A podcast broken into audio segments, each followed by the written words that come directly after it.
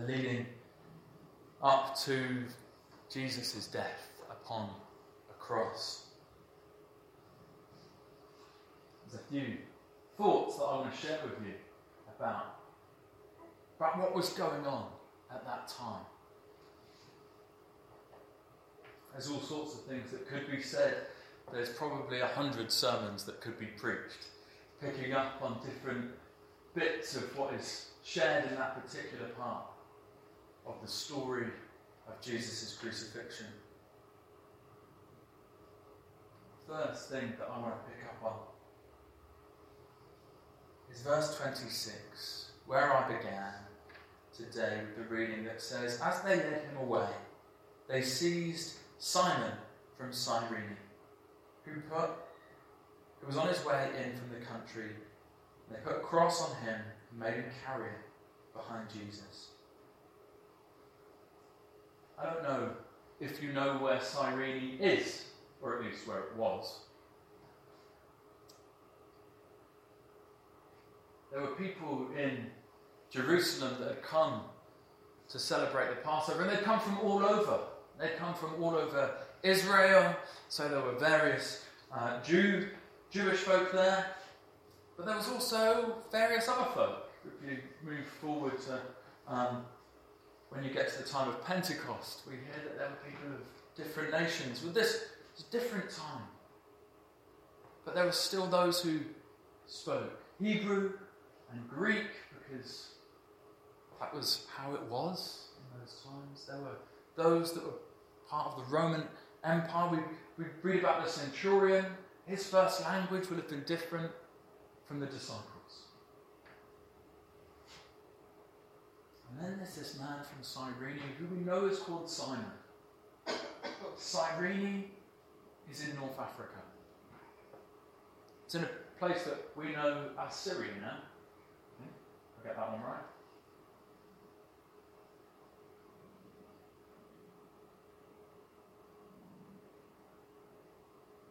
No, it's not. It's Libya. I was going through recent conflicts in my head going, no, I've just said the wrong one. It's Libya. So there we have at the centre of what was going on in Jesus' crucifixion a man who's passing by. He's on his way in from the country. We don't know what he's been doing there. We don't know why he's ended up where he is.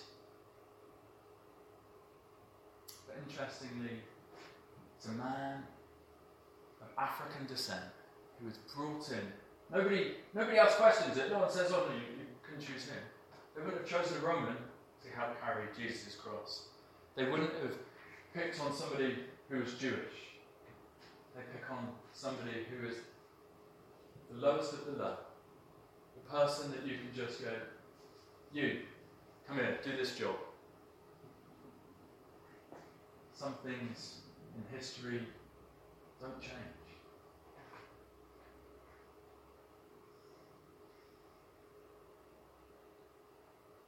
We are as guilty in our country, in our denomination.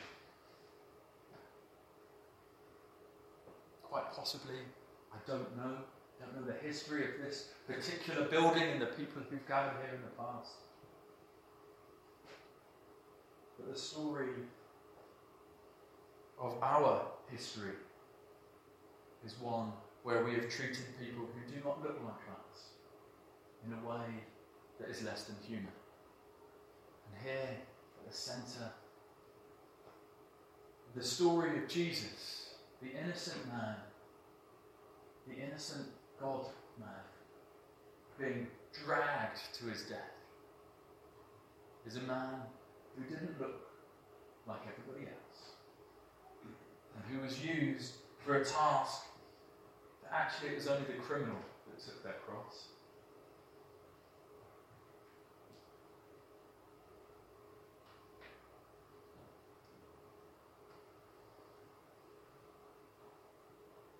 And we need to ask for forgiveness for the times in our lives when we have been like those who said, You, you're a woman, you can do this job. You're not educated, you can do this job. You're from overseas. You can do this job. We don't want to do it. No, no, no. I'm too good for that. I've been to university, I've got an education. I was born into a good home. I, I don't do that kind of thing. We, we need to search ourselves. And we need to ask ourselves, when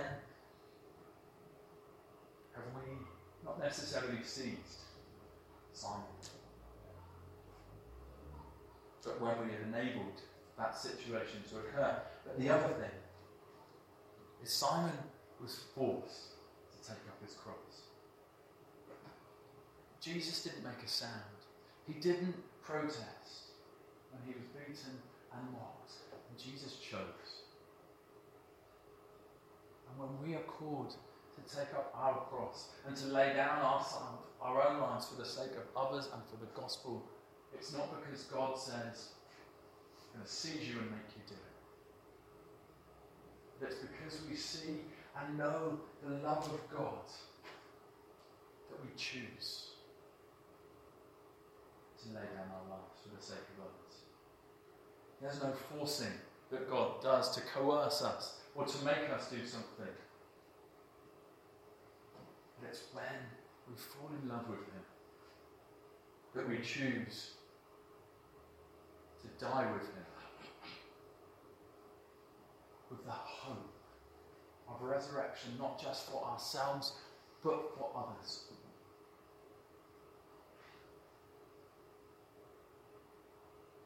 Various people mocked Jesus. And there were two criminals that were hanging on a cross on either side of Jesus. I don't know how far apart they were. I don't know how they mocked him. I don't know how much shouting was going on. Can't imagine they were close enough to go, excuse me. So, of course, this conversation's heard. And you've got one who's mocking Jesus, and another. Another who knows that he is supposed to be hanging on that cross because of what he's done. That criminal who's maybe murdered someone. They didn't dish out crucifixion willy nilly. You had to have done stuff. You had to have been tried. He knew that he was at fault. And he looked across at Jesus.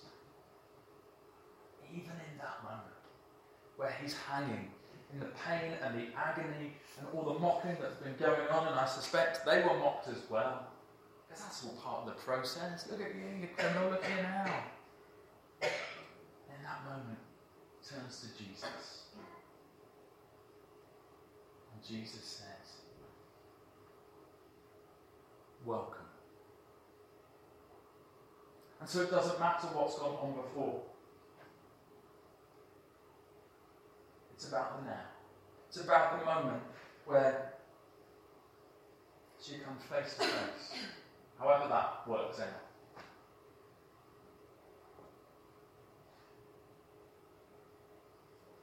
When you seek Jesus honestly and say, Can I be with you? He says yes.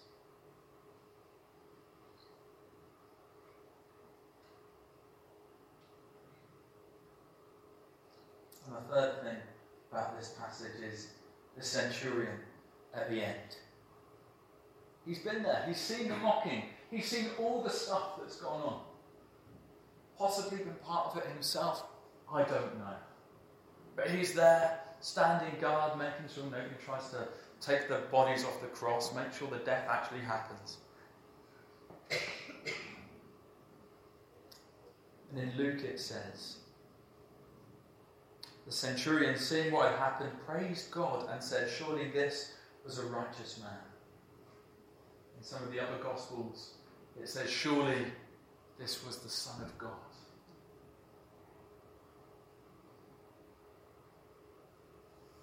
Even even as Jesus breathed his last, at the very act of death and the way that he died. This is before the resurrection. This is before the bit where we can get excited about it. This is the worst moment. He doesn't come off the cross and go, ta He's hanging and breathes his last. And the centurion looking up at him recognizes God.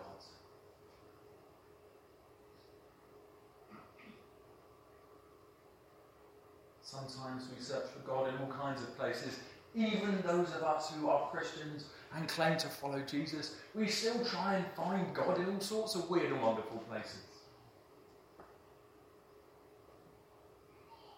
Try and feel closer to God by going somewhere or doing something.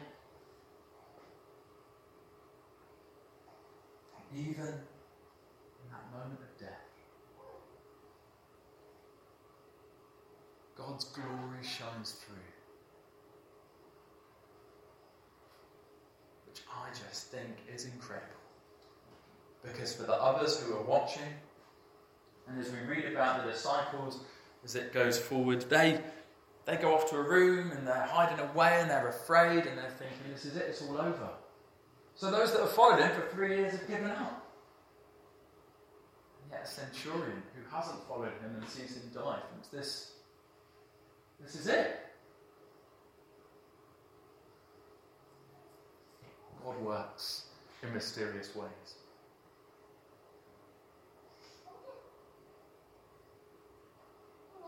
We know what happens a few days later. We know that the women arrive at the tomb and they find the stone is rolled away and Jesus' body is not there and he is alive. He is alive.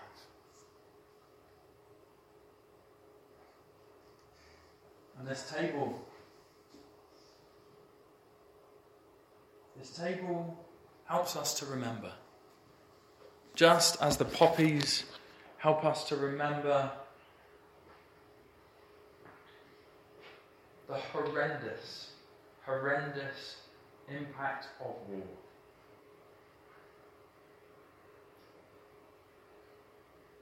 Bread and wine help us to remember what Jesus went through. In the laying down of his life. He didn't just do it quietly, he didn't just get into bed and fall asleep. He was mocked, he was abused.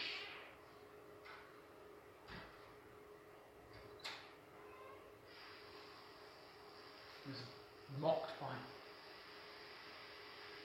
criminal that knew he shouldn't be there. And yet, he chose to die that we might live. So when we come to this table, and some, sometimes it's described as a feast, well, it's not feast in sense of a little bit of bread and a little bit of wine. It is a feast. It's a feast spiritually. It's a feast of being able to say, Jesus loves me. And I get to wallow in that love and in that hope and in that resurrection. It's not that just that Jesus is alive, but it's that you and I get to live. Doesn't mean that there's going to be less suffering. Do you know what? I'm still going to suffer. But but, but in my suffering, whatever that might be, there is hope.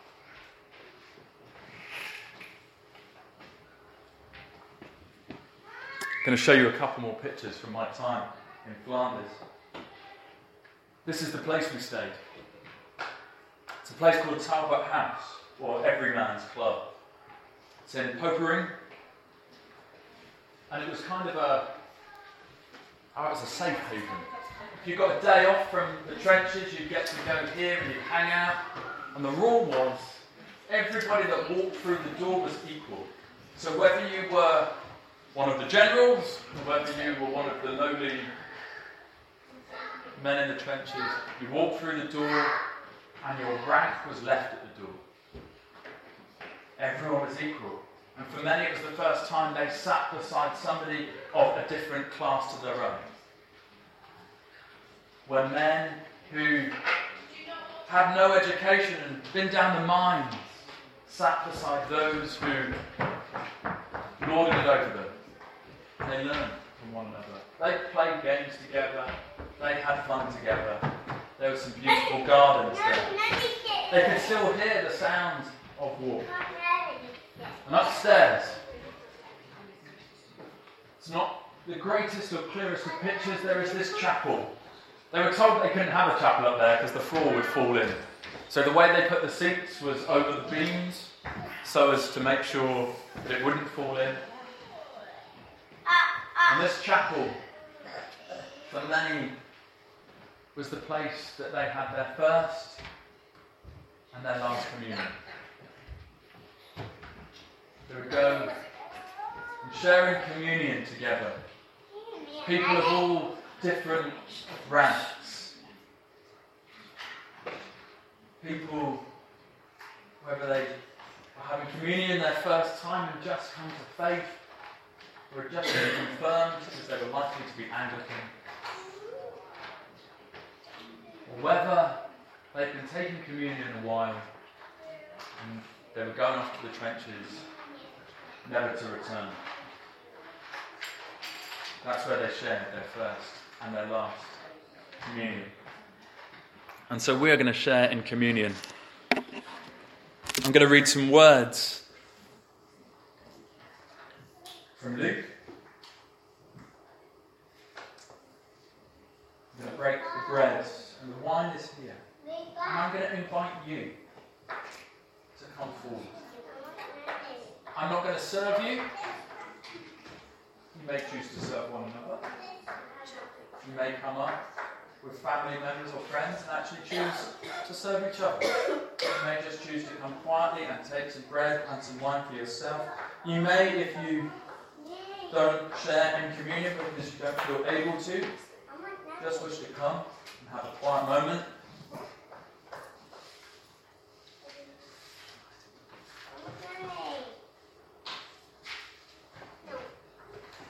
Then the day of unleavened bread, on which the Passover lamb had to be sacrificed. Jesus sent Peter and John, saying, Go and make preparations for us to eat the Passover. Where do you want us to prepare it? They asked. He replied, As you enter the city, a man carrying a jar of water will meet you. Follow him to the house that he enters, and say to the owners of the house, The teacher asks, Where is the guest room, where I may eat the Passover with my disciples? He will show you a large upper room, all furnished. Make preparations there. They left and found things just as Jesus had told them, so they prepared the Passover. When the hour came, Jesus and his apostles reclined at the table, and he said to them, I have eagerly desired to eat this Passover with you before I suffer. For I tell you, I will not eat it again until it finds fulfillment in the kingdom of God. After taking the cup, he gave thanks and said, Take this and divide it among you. For I tell you, I will not drink again of the fruit of the vine until the kingdom of God comes. And he took bread, gave thanks, and broke it, and gave it to them, saying, This is my body given for you. Do this in remembrance of me. In the same way, after supper, he took the cup, saying, This cup is the new covenant in my blood, which is poured out for you.